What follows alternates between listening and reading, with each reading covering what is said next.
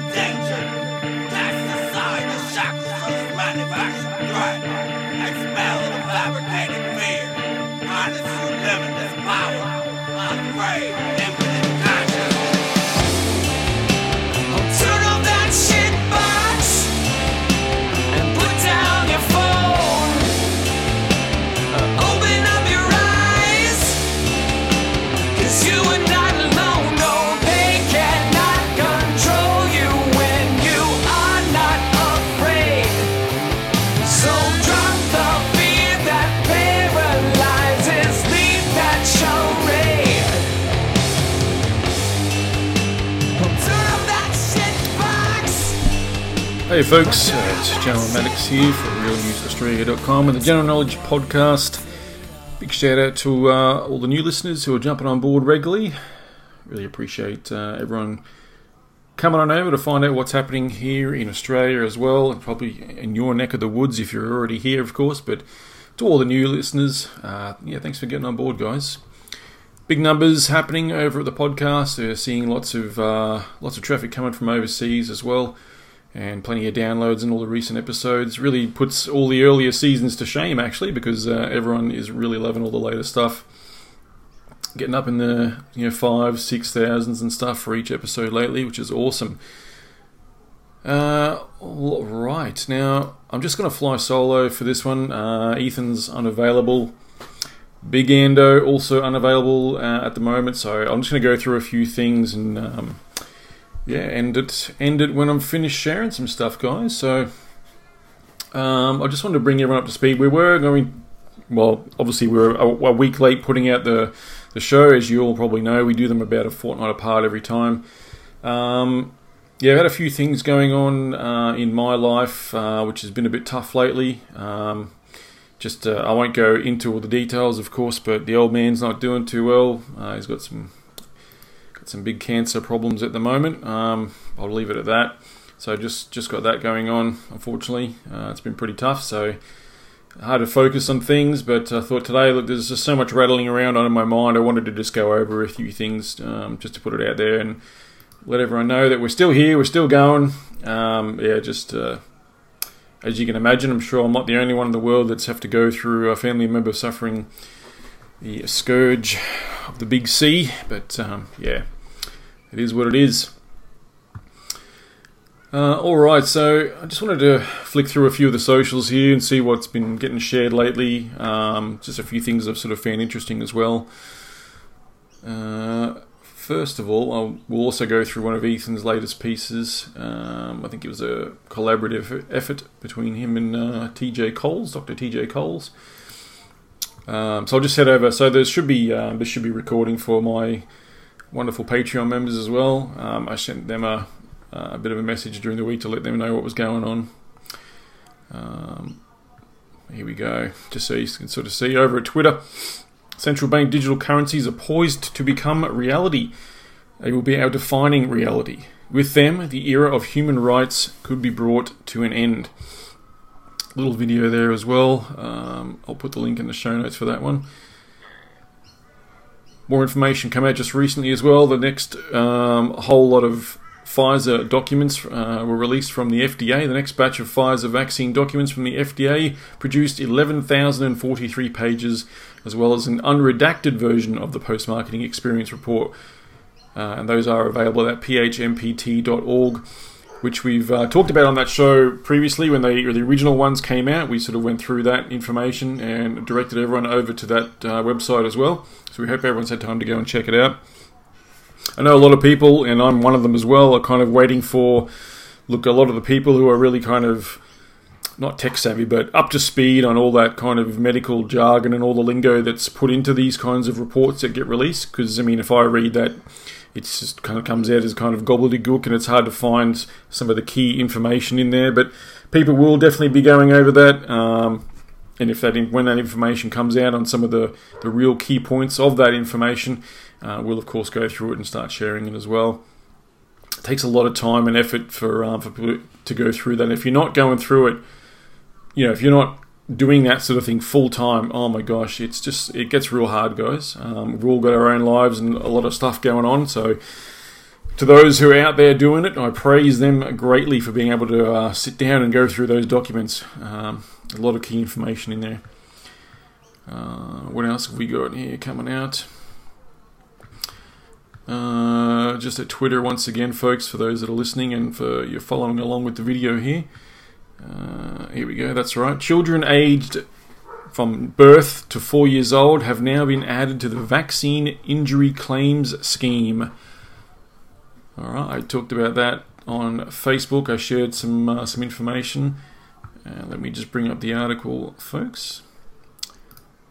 Uh, I think it was Stupid 9 News. I'll click on it now. Normally I'd like to add it to archive.org and bring it up from there, but here we go. Children aged 0, so birth, to 4, added vaccine injury claim scheme. These children will be added to the vaccine injury claim scheme as authorities prepare to roll out the COVID 19 jabs to babies and toddlers. There we go, folks. That's the plan. We warned everyone that this is going to happen. Children under four years old will be added to Australia's vaccine injury compensation claims scheme as health authorities lay the groundwork for administering COVID 19 jabs to babies and toddlers. While no coronavirus vaccines have yet been approved for children under 5 in Australia, of course, we all know that they got approved for the 5 to 12 year olds recently, but the babies to 5 year olds, or babies to 4 year olds, I should say, have not actually been approved yet, but they are laying the groundwork, folks. This is part of the plan. It is going to be on the schedule, guaranteed. It will be on the vaccination schedule, folks. Make no mistake, that's part of the plan. That is why they are building these mRNA uh, facilities, these vaccine production, mRNA vaccine production facilities in Australia. I think there's one being opened in Melbourne because uh, they want to produce these things here. I mean, this this was never just about you know convid. They were never not just producing these things as a new test thing just to, to get us through you know the COVID scam. No, no, no. This is the new technology. The new vaccines will be based on all of this technology. It's going after the genes. It is creating a different breed of human. Uh, I read and heard recently as well. I think um, Adam over at the Crazz Files recently perhaps talked about this. I'm pretty sure he did.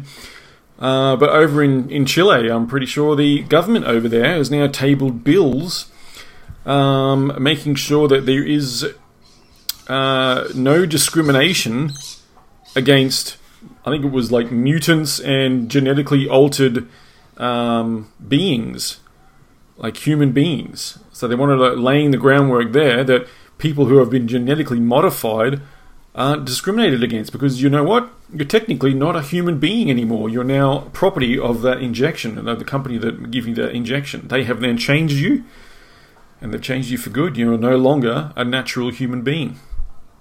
I really wish people would get that through their heads. Not, of course, you listeners. I'm sure all of you know that. But the uh, NPC public at large really has no idea that these things are still experimental are, in fact, genetically altering human beings all around us. Just wait, I wonder if there's any information or any uh, bills that are in the pipeline or being tabled for perhaps when the new government, uh, you know, gets uh, changed over here in Australia when they go to the Labor government next, which of course that's going to happen. Albanese will, the Labor government will be in next.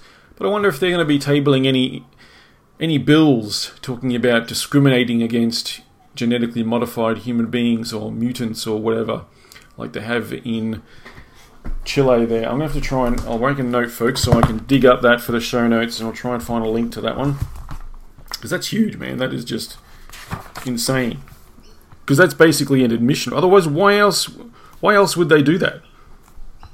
You know what I mean? Why else would you make it a law that you can't discriminate against these types of people if they are, in fact, you know, they claim that they're not altering people, they're not genetically modifying people, but here we go, they most certainly are. We know it. So I'll make a note of that so I can look up that information. Yeah, it's it's it's fascinating, but it's also also bloody scary at the same time, folks. Uh, let me go reading uh, a little bit more on this article here. Children, here we go. While no coronavirus vaccines have yet been approved for children under five in Australia, good old Health Minister Greg I mean Hunt uh, revealed as part of Tuesday night's federal budget that planning was underway for children aged zero to four. Vaccination against COVID 19 remains the most effective way to prevent severe disease and hospitalisation and death, Mr. Hunt said in a joint media release with Aged Care Minister Richard Colbeck, Regional Health Minister David Gillespie, and Mental Health Minister David Coleman. To date, more than 56 million COVID 19 vaccine doses have been administered around Australia, and more than 95% of our population over the age of 16, which is more than 20 million, have had at least one dose. The government is investing more than $1 billion over two years to ensure continued access to safe and effective vaccines for all eligible people. What does that actually mean? I'd like to know. Making sure they have continued access, investing billions of dollars to ensure they have continued access. Does that mean lobbying governments to make sure that they are still rolling forward with those state of emergencies across the country? There is no emergency. We know this. It's plain to see. Yet they cannot administer these vaccines without a state of emergency in place because they are provisionally approved. Very interesting, hey? I wonder if that's what this billion dollars over two years is going towards. Lobby groups, maybe, to make sure that all these senators who are just toeing the line keep on keep on doing those votes to vote for these emergency powers, emergency bills, and all. I mean, sorry, the emergency uh, status is still upheld, even though there isn't one. Probably lining their coffers as we speak, I'd say. Uh, go uh, moving on through this article. Skip that paragraph there. Actually, before I do, I, I was going to have Andy come on today to um, to chat about what's been happening. Uh, there's a lot of action. I think Tricky uh, from um, the People's um, Rebellion have been rallying in the city, rallying at Parliament House, and trying to get get noticed and, and get these people to not vote to have this stupid state of emergency declaration continued, and yet uh, they, of course, just went ahead and did it anyway. They don't listen. They don't give a fuck. I don't know. It's good to go there to, to raise a ruckus and at least try get some exposure, let people know, all that sort of stuff. And it's got to be done. I, I applaud the people that go there and do this. Um, but I just, my suspicions were, of course, you know, they came true. I knew it was never going to get stopped. It will only keep going as long as the plan is in place to keep it going. And their plan is to keep it going. So, of course, the state of emergency will be in place.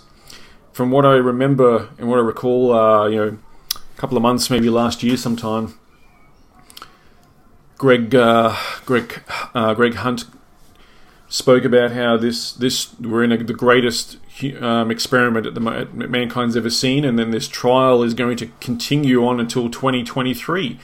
And I believe if you even look at some of the uh, the online information from some of these pharmaceutical companies, they are even themselves saying that this provisional vaccine of the COVID 19 jab is uh, currently in use, and their their experiment ends in 2023. So these state of emergency declarations will roll on until that happens, because what will then happen after that? After their experiment is done, they get all their data. It'll of course get the big tick of approval from ATAGI, and then it will be added to the Australian Immunisation Register as one of the vaccines you must take every year, along with your flu shots. And then all the kids, every kid, every newborn, every kid at their six months and 12 months and four year vaccination dates will have these COVID 19 shots. It'll be just one of the ones that's on the register. That's the goal. That's what will happen. That's what they're waiting for.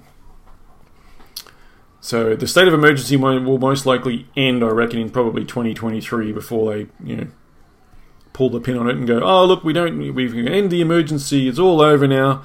Uh, we're going to just keep that vaccine on the schedule just in case it comes back, just in case this seasonal thing keeps coming around again. Uh, that's my uh, prediction, I guess you can say, folks. Um, moving on back with this article, here we go. Not mentioned in the wide ranging Health Ministry press release, but quietly noted in budget papers, was the announcement that the government had extended the COVID 19 vaccine claim scheme to include children aged 0 to 4 years and fourth doses for priority cohorts to access compensation for claims related to the administration of Therapeutic Goods Administration approved COVID 19 vaccines. The scheme, which allows people who suffer serious adverse reactions to coronavirus vaccines to claim up to $20,000 for lost income, medical bills, and other expenses. Up to 20000 Wow. Never mind the fact that you can barely breathe anymore for the rest of your life, but here, have up to $20,000 to help you out with that. Aren't you glad you didn't get COVID, eh? Wow. Uh, apparently, they began paying out the first claims earlier this year after more than 10,000 people registered interest. Isn't that quite shocking, though, just to say the least, that when people actually found out that you could claim, 10,000 or more probably jumped on just to uh, express their interest on these websites to try and claim some money from what they were uh, when they were damaged by them. To be successful, here we go. To be successful, claimants must have in, uh, incurred at least $1,000 in losses, spent at least one night in hospital, and be able to provide evidence from a doctor that the vaccine was linked in medical documentation to the injury or harm related to a condition identified by the TGA. So there you go, folks. A, you've got to be spend a night in hospital. B, the doctor has to provide written evidence and documentation, and he's got to sign off on it to say, yep, it was the vaccine that led to this particular person spending a night in hospital. They can't say, oh, it's likely or probable, or they have to basically tick the box that says, yep, definitely linked to the vaccine. Vaccine. Before, oh, and it has to be one of the conditions listed by the TGA as uh, one of the possible adverse events. Unbelievable. The scheme will also provide compensation where the injury or harm caused or materially contributed to death, budget papers state. Wow. Claims of $20,000 or more will be assessed by a panel of independent experts and compensation paid based on its recommendations. So you've got a couple of uh, stooges, a couple of board members probably sitting on big pharma payrolls. Other ones are going to sign off on how much more if you try and scrounge up a little bit more money for your family as a member of theirs dies as a result of these shots. Unbelievable. I dare say no one will probably get that. Legal experts have previously raised concerns that the scheme is too complex and narrowly targeted towards a limited number of adverse reactions officially recognised by the medicines regulator. There you go. Actually, stating this article that the list is very narrow. They also have suggested that the evidence thresholds are too high, with patients reporting many doctors are unwilling to attribute health problems to the vaccines. Well, no shit, Sherlock. We've been hearing about that since the fucking thing got rolled out, haven't we? It's funny that they actually say it in this article, though. Well, Australia's government has provided indemnity to vaccine makers, including, including Pfizer, Moderna, AstraZeneca, and Novavax, covering certain liabilities that could result from the use of the vaccines, but declines to put a, a dollar figure on potential claims.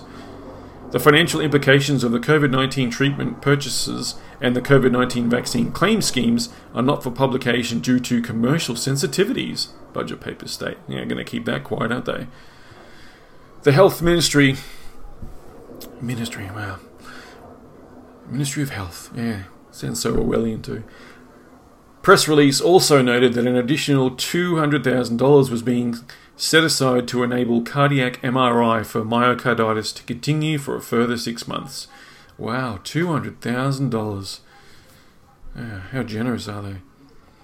The government announced last year that a new item was temporarily being added to the Medicare benefits schedule for cardiac magnetic resonance imaging, MRI, to diagnose myocarditis after vaccine um, COVID 19 vaccination. Myocarditis and pericarditis, inflammation of the heart muscle, and inflammation of the lining around the heart, are known but rare side effects associated with the Pfizer and Moderna mRNA vaccines.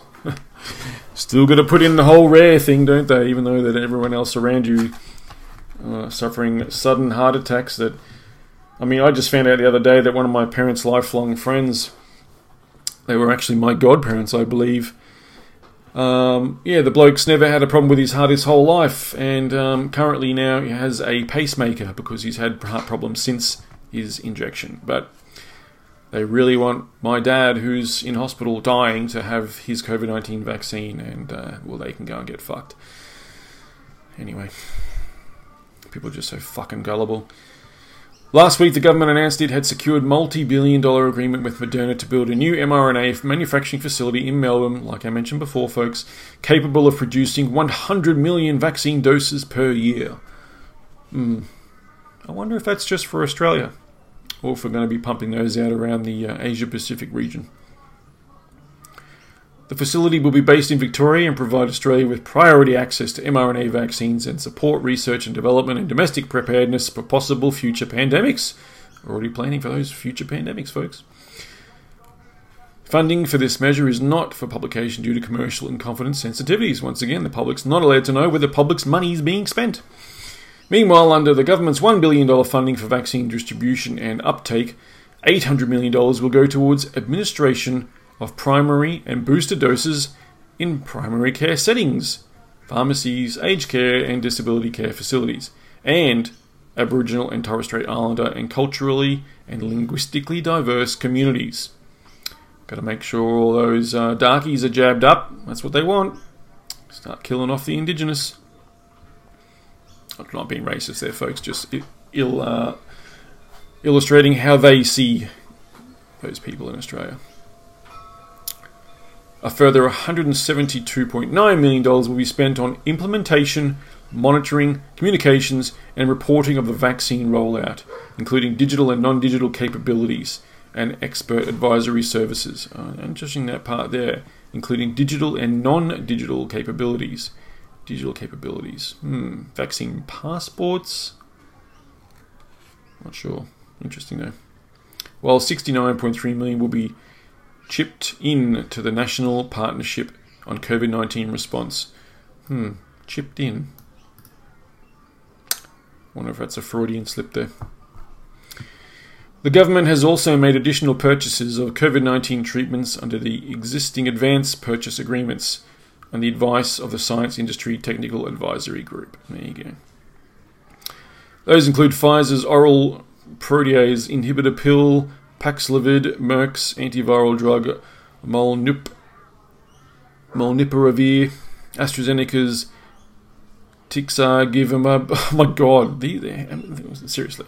I'm not even going to try and say these fucking words. Anyway, that's the end of that article there. I'll put that in the show notes for people to read that one. But the whole point basically was to illustrate the fact that, yeah, they quietly announced it in the budget papers was not, not actually put anywhere else, just put in the budget papers that they're allowing for these age groups to be included in the vaccine injury claim scheme because, yeah, they know it's going to happen. They know these things are killing people. They know that they're injuring people. And not, what is it, the national actual tally, I reckon, is 11 directly attributed to the jabs. And yet, I think uh, last I heard from that release, you know, 83 deaths directly attributed to COVID 19 itself. Um, that's what they're saying. Well, 11 dead from the vaccine, 83 dead from a made up disease, in fake disease. Wow. Do the math, folks. Let's just flick over to um, tottnews.com again. Link will be in the show notes for the listeners the people viewing this on the uh, the members content, they can see me uh, going through these articles in the video. But here we go. So they recently put out March 27th, a couple of days ago, guys. Uh, both Ethan and uh, TJ Coles put this one together. Australia's COVID injection deaths are at least 80 times higher than reported, and likely much higher. The tech pharma complex in Australia has gone to extreme lengths to cover up and, and outright deny injection related deaths and injuries. Absolutely correct, gentlemen. The number of COVID injection related deaths and injuries is likely to be much higher than reported and acknowledged, but even the probably underreported number of deaths attributable to the jab is much higher than usually tolerated by health authorities for vaccinations. Big Pharma has self evidently rushed its new injectable products in order to profit, bypassing typical clinical trial procedures. Public health officials have buried the risks and censored those speaking out. Their motives are a combination of corruption and, in their minds, weighing the risks of a rushed injection against the perceived benefits of fighting the pandemic. Some believe that there is a bio fascist elite operating behind the scenes and with even more nefarious objectives. What they admit, the Australian Department of Health's Therapeutic Goods Administration, the TGA, says it has identified 11 reports of death that were linked to vaccination from 751 reports received and reviewed. The deaths linked to vaccination occurred after the first dose of the AstraZeneca one. Eight were thrombosis with thrombocytopenia syndrome, TTS. Two were linked to Guillain Barre syndrome, GBS, of course, and one was a case of immune thrombocytopenia, ITP. So they admit that 751 reports received uh, were received, but they state that only 11 of those deaths were attributable to the injections, out of 751 reports of death. Equally shocking is the number of reported adverse side effects of the 46 million administered Australian doses. Over 100,000 reported adverse reactions are acknowledged by the TGA. The TGA's information on known adverse side effects, such as myocarditis and more, is preceded by this statement. Most reports of side effects are observed with vaccines generally. Can we really trust the numbers released by the TGA? Absolutely not. Alright, moving on. Doing the math, the TGA is Australia's regulatory authority for therapeutic goods. Each week since the injection rollout began, the TGA released reports containing the data on how many events were uh, recorded, as well as how many doses administered. The TGA relies on voluntary submissions of adverse events to these vaccines. Now, just before I go on, actually, I'll just say I'll finish this paragraph first. Sorry. That is to say that only that it is only passively gathering data. Now, we have mentioned this on previous shows before, according to what we were talking about the VAERS system back then as well. We may have even mentioned the TGA, but yeah, we definitely mentioned that these agencies that are collecting this data are only passively doing it. That is to say, it's voluntary. People have to contact them to get the data, and they're not getting the follow up uh, calls and things like that. The accuracy of its published data is only accurate in the sense it's providing data to the public that was submitted to them. That's right. So they take they're technically saying, "Oh, look, our data is accurate," but it's only the data that has been submitted to them. Australia has a flawed reporting system. The database of adverse event notifications, or the DAEN, information for this system comes from reports made to the TGA by patients, consumers, health professionals, and sponsors of medicines. The platform exists to monitor trends and gather data to send to World Health Organization and other advisory boards for legal analysis, safety research, and more. The TGA states it is generally acknowledged that adverse events are underreported around the world, with estimates that 90 to 95% of adverse events are not reported to regulators. The TGA itself admits this, folks. Okay? There is a link to that statement as well over at tga.gov.au media release. Uh, here we go, it's just loading now. But the link is in the article, folks, so uh, here we go. I've got it right here on the screen right now. There it is on the TGA website, Australian website, tga.gov.au.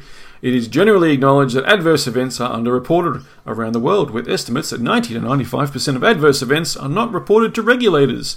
There you go. They admit it right there. I won't need necessarily put the link in the show notes because it is in Ethan's article, so you can go and click on it there and spread it around if you like. They also state in regards to medicines, adverse events, sorry, adverse event reports from consumers and health professionals to the TGA are voluntary. So there is underreporting by these groups of adverse events related to therapeutic goods in Australia. Once again, also at the same site. This underreporting prevents Australians from seeing the full picture when it comes to real world data, and questions arise when examining what is in fact released by the TGA.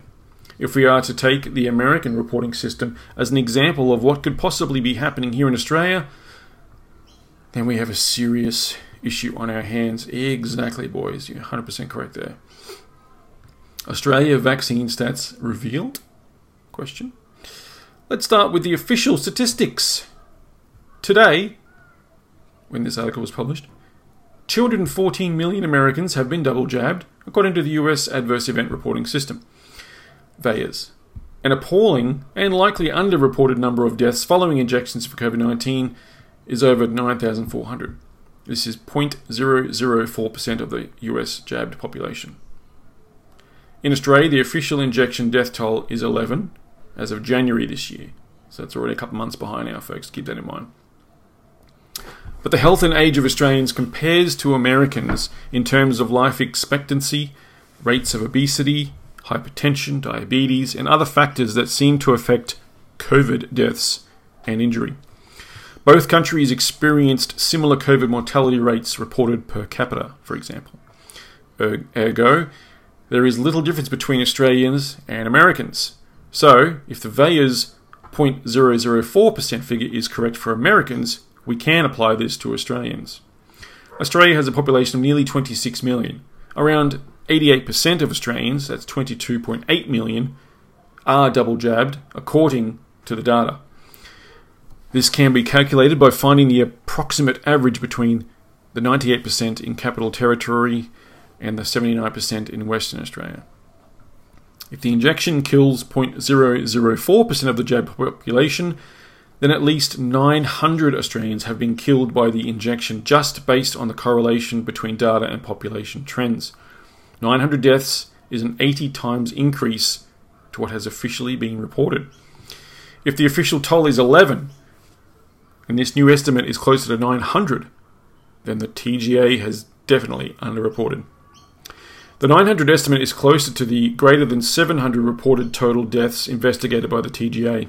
Further, given known underreporting by the TGA, it could also be likely much higher than this. Unless you are to believe the TGA when they say that only 0.0004999% of the jabbed population, that's 11 people, have died. When doing the math, that small percentage would equal just over 1% of the 0.004% US correlated correlation used. Do you believe that number of Australian deaths is 99% smaller than the 0.004% of the jab population? I certainly do. Shrouded in mystery. Because only a fraction of events are reported to the TGA, many individuals have been sharing their stories on social media platforms, and I'm sure all you listeners have seen this content. It's horrific and it's very hard to look at, but it needs to be seen and it needs to be put in the faces of these people that are pushing this. Even your friends and family need to see this shit. Uh, in the hope that their experiences are heard. He's got one here Jab Injuries Australia. You can follow them. These stories highlight that events are occurring at a larger rate than reported by authorities. One way we can investigate deaths further is by attempting to uncover the true number of adverse reactions that have occurred, which could further shed light on what is being missed by the TGA. There is another lesser known government funded group gathering data on vaccine adverse events called AusVaxSafety. Now, I, I know we definitely mentioned this on a previous show as well. There's a link to it in the show notes as well, folks. Led by the National Centre for Immunisation Research and Surveillance, the NCIRS, uh, and funded by the Australian Government Department of Health. AusVaxSafety is a world leading national vaccine safety system that almost no one knows about. AusVaxSafety send out SMS messages to those injected on the third day after they've been jabbed and ask recipients to report any adverse events to their system. This three day window of adverse events being reported to AusVaxSafety is not much better than the TGA's passive style. However, it may give us more information on occurrences that have taken place around the injection date that the TGA have not reported on. Although death statistics are not highlighted, AusVaxSafety shows adverse events at a rate of more than 100 times higher than the TGA 44.8 versus 0.22%. An incredible, incredible difference. There is an image there as well. It's from uh, AusVaxSafety's website. COVID 19 vaccine safety data at a glance, as at the 21st of March 2022. So very recent, folks. 6.166 million safety surveys completed. Approximately 95,000 safety surveys completed by Aboriginal and Torres Strait Islander people. 44.8% reported at least one adverse event. 1%. 1% reported visiting a GP or emergency department. The TGA has recorded 100,000 adverse events, common to serious, from 45 million doses. However, if 44.8% of the 6.1 million AusVaxSafety surveys have reported an event, this would mean that at least 2.7 million respondents have experienced an adverse occurrence. If 1% of recipients responded saying they required a GP visit for their adverse events, this would mean there have been nearly 27,500 GP visits in the first three days after injection. Also, remembering a large portion of adverse events, long term, take weeks, months, even years to begin to take shape. Why are the TGA numbers significantly lower than AusVaxSafety? Could this also mean that TGA are missing events of death that occur around the injection date as well? Short term. What happens if someone dies before the 14 day period to be classified as vaccinated? Let's not forget that the death classification is also a murky area. Let me just see what he's got for that one there, folks. Long term, how many injection induced deaths are being medically associated with long COVID instead of being investigated? That's right. People say, oh, it's long COVID, it's long COVID. No, no, you fucking idiot. You've got a, a long term disease because you were injected with an experimental fucking vaccine, you numbnuts. Oh, yeah, yeah. Okay, so that link heads over to um, a article published in September 4th on TOTT News. New South Wales Health reclassifies death statistics to died with COVID. That's where that one goes, in the murky area he was referring to. So, how many reports of death have truly been missed? A classic tale of a wall deception, a wall of deception the world's health regulators hide behind.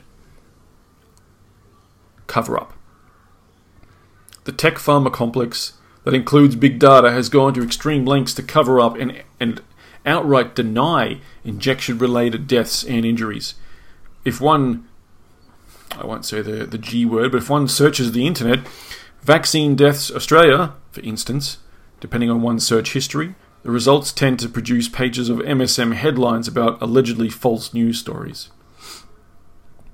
Next, the researcher is bound to encounter the armies of self styled fact checkers who debunk outright lies, but when trying to debunk the truth, end up distorting reality and sometimes lying themselves.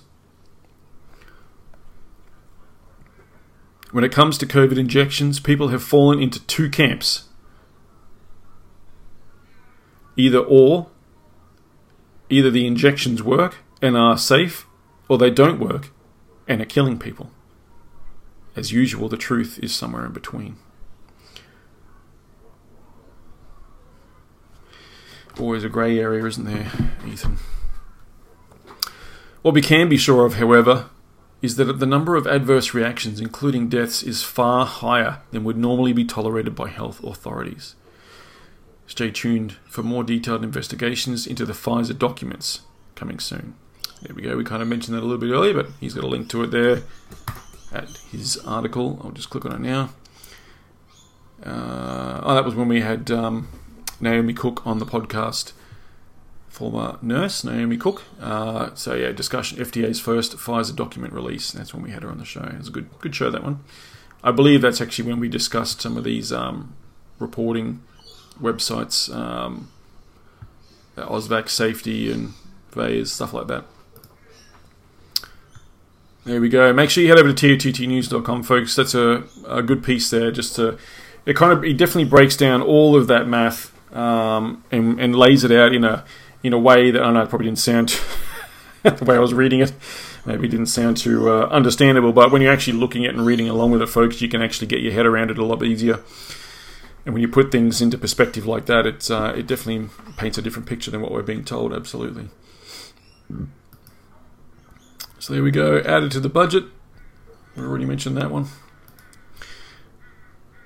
Just going to head over to um, the RNA Facebook page again. Uh, this is some of the things I've been sort of finding interesting as well, folks. So different parts of the country are, you know, they're winding back these mandates and the restrictions, all this sort of stuff. There's definitely no you know, congruency with everything that they're doing a- across the board. For example, of course, here in Queensland, we still have the ridiculous vaccine mandates where if you haven't had the jab, you can't go into you know hospitality venues, can't sit down in a coffee shop, all this sort of stuff, unless you can provide evidence of uh, you know being genetically modified. But yet, places like New South Wales, so for where we are, I'm in southeast Queensland. I mean, I could literally just, you know, drive for an hour down to Coolangatta Park in Queensland, walk across the street, and go to a pub, no worries. Walk back across the road, get in my car, and drive home if I wanted to. Uh, I'm not going to drive home drunk, of course, but you know what I mean. And there's no issues, of course. You know, it's it, no problems whatsoever. But Queensland, you know, here it's so far behind. It's ridiculous. And I even posted on Facebook too recently. So, of course, uh, for those out, um, I am a rugby league fan. We're sort of a rugby league family, and my son plays. I've been coaching for a long time. Um, you know, had a game today as, uh, as well. Had to step in as coach today. Normally just doing the league set. Anyway, um, and I made a comment on Facebook, and I said because obviously we, we like to watch the footy, we like to watch the games, whether it's you know fake and contrived or set up or you know whatever it is. I still enjoy the comp- the contest and stuff and the game itself. Just been a big fan my whole life. Anyway, think of it what you will. But I made a note, right? I made a note on Facebook because before the scamdemic began, every time the Brisbane Broncos played someone like the uh, or when they actually played the North Queensland Cowboys, when these two teams met each other in Brisbane at Suncorp Stadium. That stadium holds a capacity of about 55,000 people. It would almost always be a sellout crowd, 50,000 plus easily. It is one of those sort of, they call it a local derby. So these, they would always pack them in. It was one of the, the, the great contests, you know, South Queensland versus the North Queensland kind of area. Packed it in. Suncorp Stadium, you can never get, it's hard to get tickets to those games because they're always getting sold out. You know, when you go, the atmosphere is incredible. It was fantastic. Well, I watched it recently when Queensland Cowboys played the Brisbane Broncos, not this week, I think it was last round. And I was watching, I had a keen eye on the crowd numbers. I've been looking at the crowd numbers this year in particular at Suncorp Stadium and down there at the Titans and the Queensland Cowboys. Whenever they show the footage of the crowds, I'm constantly looking at the stadium to see how full these stadiums are mainly the Queensland ones because Queensland is definitely the heartland for footy because New South Wales people are too lazy to actually go to a game unless they're in one of the regional areas. And the Queensland games are always packed. They have record crowd numbers, and the commentators for years have been always talking about how we get such good crowd numbers up here because we love the footy that much. We love going to the footy, etc., etc. Well, sure enough, folks, because of the fact of these ridiculous restrictions, the crowd numbers for that, like I said, the local derby they had up here, Queensland uh, sorry, in Queensland, here in Brisbane, the Broncos versus the Cowboys, there would have been maybe 30,000 people in that stadium. Maybe. At best. 20 odd thousand seats free. 20 more than more than 20,000 seats free, I would say. Or uh, average it out between 15 to 20,000. 15 to 20,000 seats available, I would say. You could see it on the TV, it wasn't full. The upper tiers of the, the stadium were unused. Um, you know, it was ridiculous. And I said to him, I said, look at that. There you go. People aren't allowed to go, so they're, they're not going. It's a good indication. It kind of shows you, and that, that I would say is a good, a good test case. You know, put that. That's like a petri dish. You look at that and you think to yourself, well, if that represents Brisbane at large or Queensland at large, then we are not at ninety-five percent double jabbed or more or whatever. No way. No fucking way people up here are definitely not taking the jab. I would say if that represents about 30,000 out of a 50 or 55 seat stadium, 55,000 seat stadium, I'd say we're more sitting at about the 65% double jabbed up here. And I think they know that. And something else that makes that make sense because my uh, my brother works in the hospitality industry. We both come from hospitality backgrounds. Uh, I haven't for you know the last you know eight years. I've been doing my own business, but my brother still works in hospitality. Works at the Brisbane Broncos Leagues Club, and I asked him. I said, "What's your membership like?" And not only the membership, because um, obviously in clubs, when you want to go to a club, if you're not a member, you've got to join up or be a member of another club, and you can get in all that sort of stuff. It's different rules. Not it's not the same as a normal pub that you go to. They are private sporting clubs and stuff, and they have particular rules. Well, they have memberships, and their membership, he said, is it's about half of what it was in previous years because of these restrictions. At best, it's about half. They are struggling for numbers, struggling for bums on seats in clubs in Queensland because people aren't allowed to go. And if they're sitting at about half membership, it's another indication that not 90 odd percent, not 95% or whatever they claim is double jabbed here in Queensland. It is far less. I guarantee you that. The numbers just aren't there, and the numbers speak the truth. Yeah, just interesting stuff that we've sort of noted there. So, I mean, look at the crowd numbers we get at these rallies and stuff, you know? It's it's unbelievable the amount of people actually turn up to these things. You know, some of these big ones that myself and Ethan and Andy have attended, my wife included you know, we're, we're talking massive numbers. We can show you the footage. I'm pretty sure we've shared it before as well.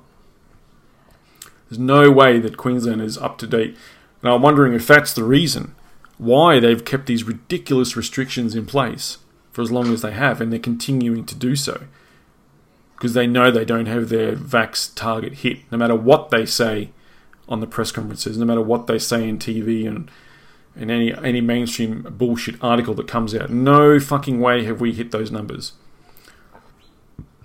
Um, tell me if I'm wrong. If you if you think I'm wrong, make a comment or send me an email, whatever. If you think I'm wrong, if you think numbers are different, maybe I'm off the mark. Maybe it's even less than that. I don't know. But give me your thoughts on that one, folks. Um, oh, not that I really wanted to go into it, but we'll touch on it quickly. Um, of course, we had. Oh, here we go. One second. Yeah, come in. Oh, okay, sorry, I thought my daughter was coming in the room there. Uh, all right, so I'm sure everyone it's all contrived and bullshit, of course, and, and distraction by actors. Uh, you know, Will Smith hitting Chris Rock at a um, the Oscars, whatever it is, and there we go. You know, so um, the biggest sponsor of the Oscars was Pfizer and uh, he made that joke about alopecia on Will Smith's cheating uh, wife. And uh, yeah, of course, Pfizer is in a phase three clinical trial for an alopecia drug treatment. Uh, if only there was a way to get the world talking about alopecia so Pfizer can stay relevant. Hmm. There you go. That's all I'll say about that.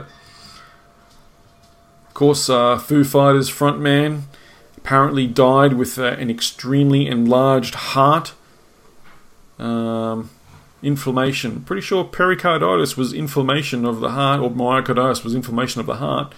But no, they'll, they'll chalk that up to uh, something else as well. Well, that's what happens, Foo Fighters, when you when you push the jab on people. Even your own fucking members will end up getting killed. Well done, idiots. All right, let's head over to back over to Twitter. What else have I got up here before we uh, wrap it up for this one? Uh, actually, there is one thing else I wanted to talk about. It's not on Twitter. It is over at Telegram. So I'm in a group now called Cloud Watchers. Uh, it's fascinating stuff because obviously we, we like to keep an eye on people doing cloud seeding events. A lot of people are noticing very similar style planes heading up in the skies, doing multiple runs, doing weird patterns. All right. I'll just bring up this one for example. For the viewers, you can see this one. Comes out of Bankstown, flies up towards Newcastle, and does horizontal from all the way up to uh, just past Nelson's Bay. From the from the water all the way in inland, almost towards Maitland, like covering massive area back and forth, back and forth, back and forth over the skies. Now, they claim that these are what they call flood mappers or mapping aircraft, uh, but these are all the same similar light aircraft. A lot of them change their tail numbers regularly so they can be hidden and not appear to be the same plane doing it. Uh, let me scroll through and find. There's a couple of good ones I wanted to share with the folks and they are cross-referenced with what's happening with the radar, weather radar as well. If you're looking at the screen now, you can see that one. A couple more interesting ones there over Canberra. Uh, that's right. At the time of the protests, multiple flights across, across, across, across, all the way across Canberra at the time of the protests. Very interesting.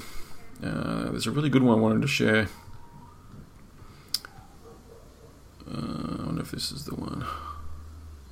Oh, they're showing a lot of that beaming coming out of that Moree weather radar, all those anomalies coming out of there, pointing straight at the Gold Coast in that area, doing that atmospheric heating, changing the weather patterns, causing rain.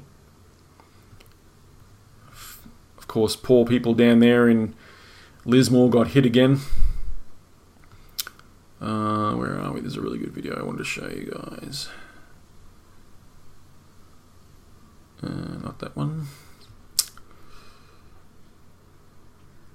See, the good thing about these guys here, they also put up, you know, the owner, all the details of the plane, the owners of the plane, the tail numbers, the make, model, all the info. It's really cool.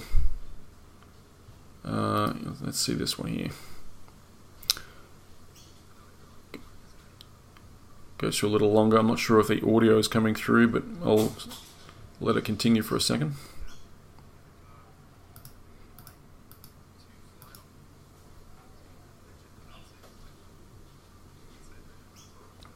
Uh, just skip through a little bit here, folks.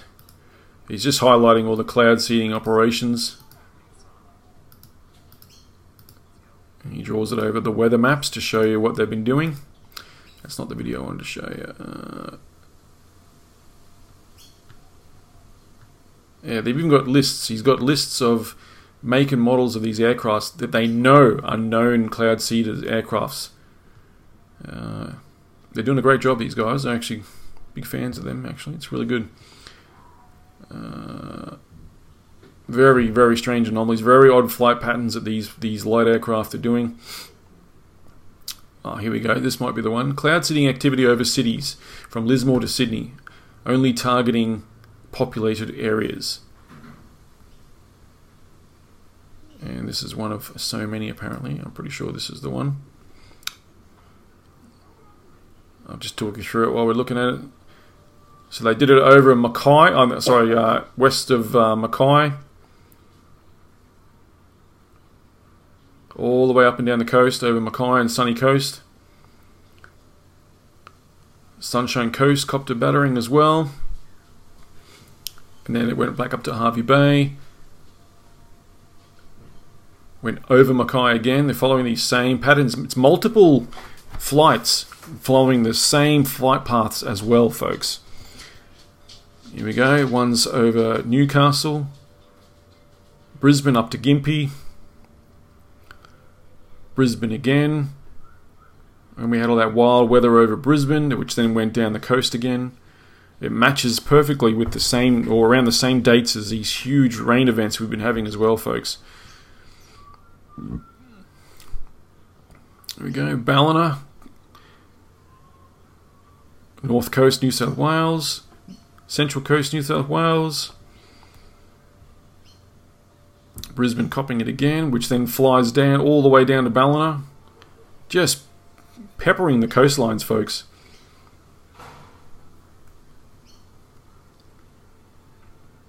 Some. I'm not sure if. Uh, what they're actually dispersing up there, but these are definitely cloud seeding flights. They get in ahead above the clouds, above storm fronts, dump their uh, payload, and then they land again, refuel, get more um, of the cloud seeding materials, and then up they go again. Usually the same flight paths as well, sometimes in the same day. Coffs Harbour, copying it. Western Sydney area, copying it. That one's changing airports there. And this is all VHJAG. It's the same, sorry, JAJ, the same aircraft doing this.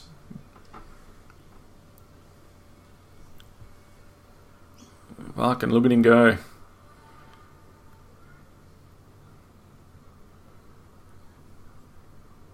And what have we been seeing lately, folks? Unprecedented amounts of rain. Unprecedented. All along the east coast.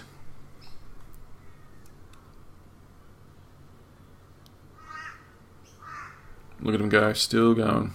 Sunshine Coast, who's been getting pulverized as well.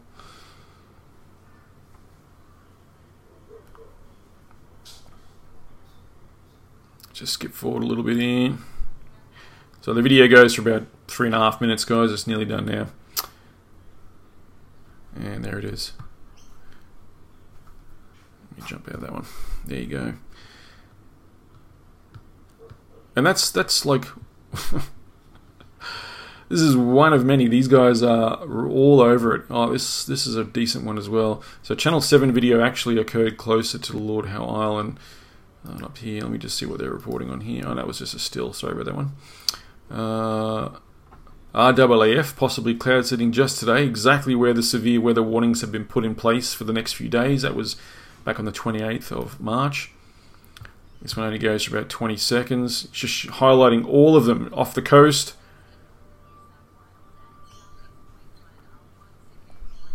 And just correlates exactly where it is. Got a list of the flights. Yeah all the way. Look at that. Coffs, Moor, Coffs Harbour to Lismore is just getting absolutely smashed by these flights around. And I'm talking not just one plane going over and then it comes back and lands. It does loops and loops and loops and loops and loops all the way around. It keeps going, keeps going. And it's constant. Hmm. There we go. So it's a good one to get onto, folks. If you're on Telegram, um, yeah, all one word, Cloud Watchers. Um, they'll make you go through a bit of a uh, you know, a little bit of rigmarole to get into the group because you've got to pass the test for the bots just to make sure you're not a bot. Uh, and then you can get in and enjoy uh, a lot of the information that they've been putting up there. Very cool. Definitely one to keep an eye on, guys. Uh, another couple of good groups. Crazz Files chat. Go and uh, go over and head and see what uh, those guys are doing over there. Always got some good information. Um, if you want to uh, get into my group and see what we're on, just look for me. I'm general underscore Maddox uh, on Telegram. If you want to get into my group, it's invite only, guys. So just hit me up and I'll send you a link. Um, that way, I'm not getting flooded with spammers, and I don't get any spammers in my group, guys. So uh, that's why I try and vet everyone that comes in there. Donna Kosica's got a good, interesting group as well. Very vaccine focused, of course, and all that sort of stuff. Um, Vax, Sterm, Vax Termination, V A X X Termination, all one word. and she she's actually been sharing a bit of that information from uh, the cloud uh, the cloud watchers group. So it's pretty cool. All right, well I might just leave that there. Um, plenty of good intel uh, out and about, guys. But uh, keep your eye on what's happening, folks. Definitely more than happen. Definitely more than meets the eyes going on at the present moment. Uh, anything interesting you wanted us to share or have a look at, please send it through. Um, hoping to get back into some uh, member content soon. Uh, just trying to get my head right lately, folks. Uh, there's, a lot, there's a lot going on in the background, so thanks for being with us anyway. Much love to everyone.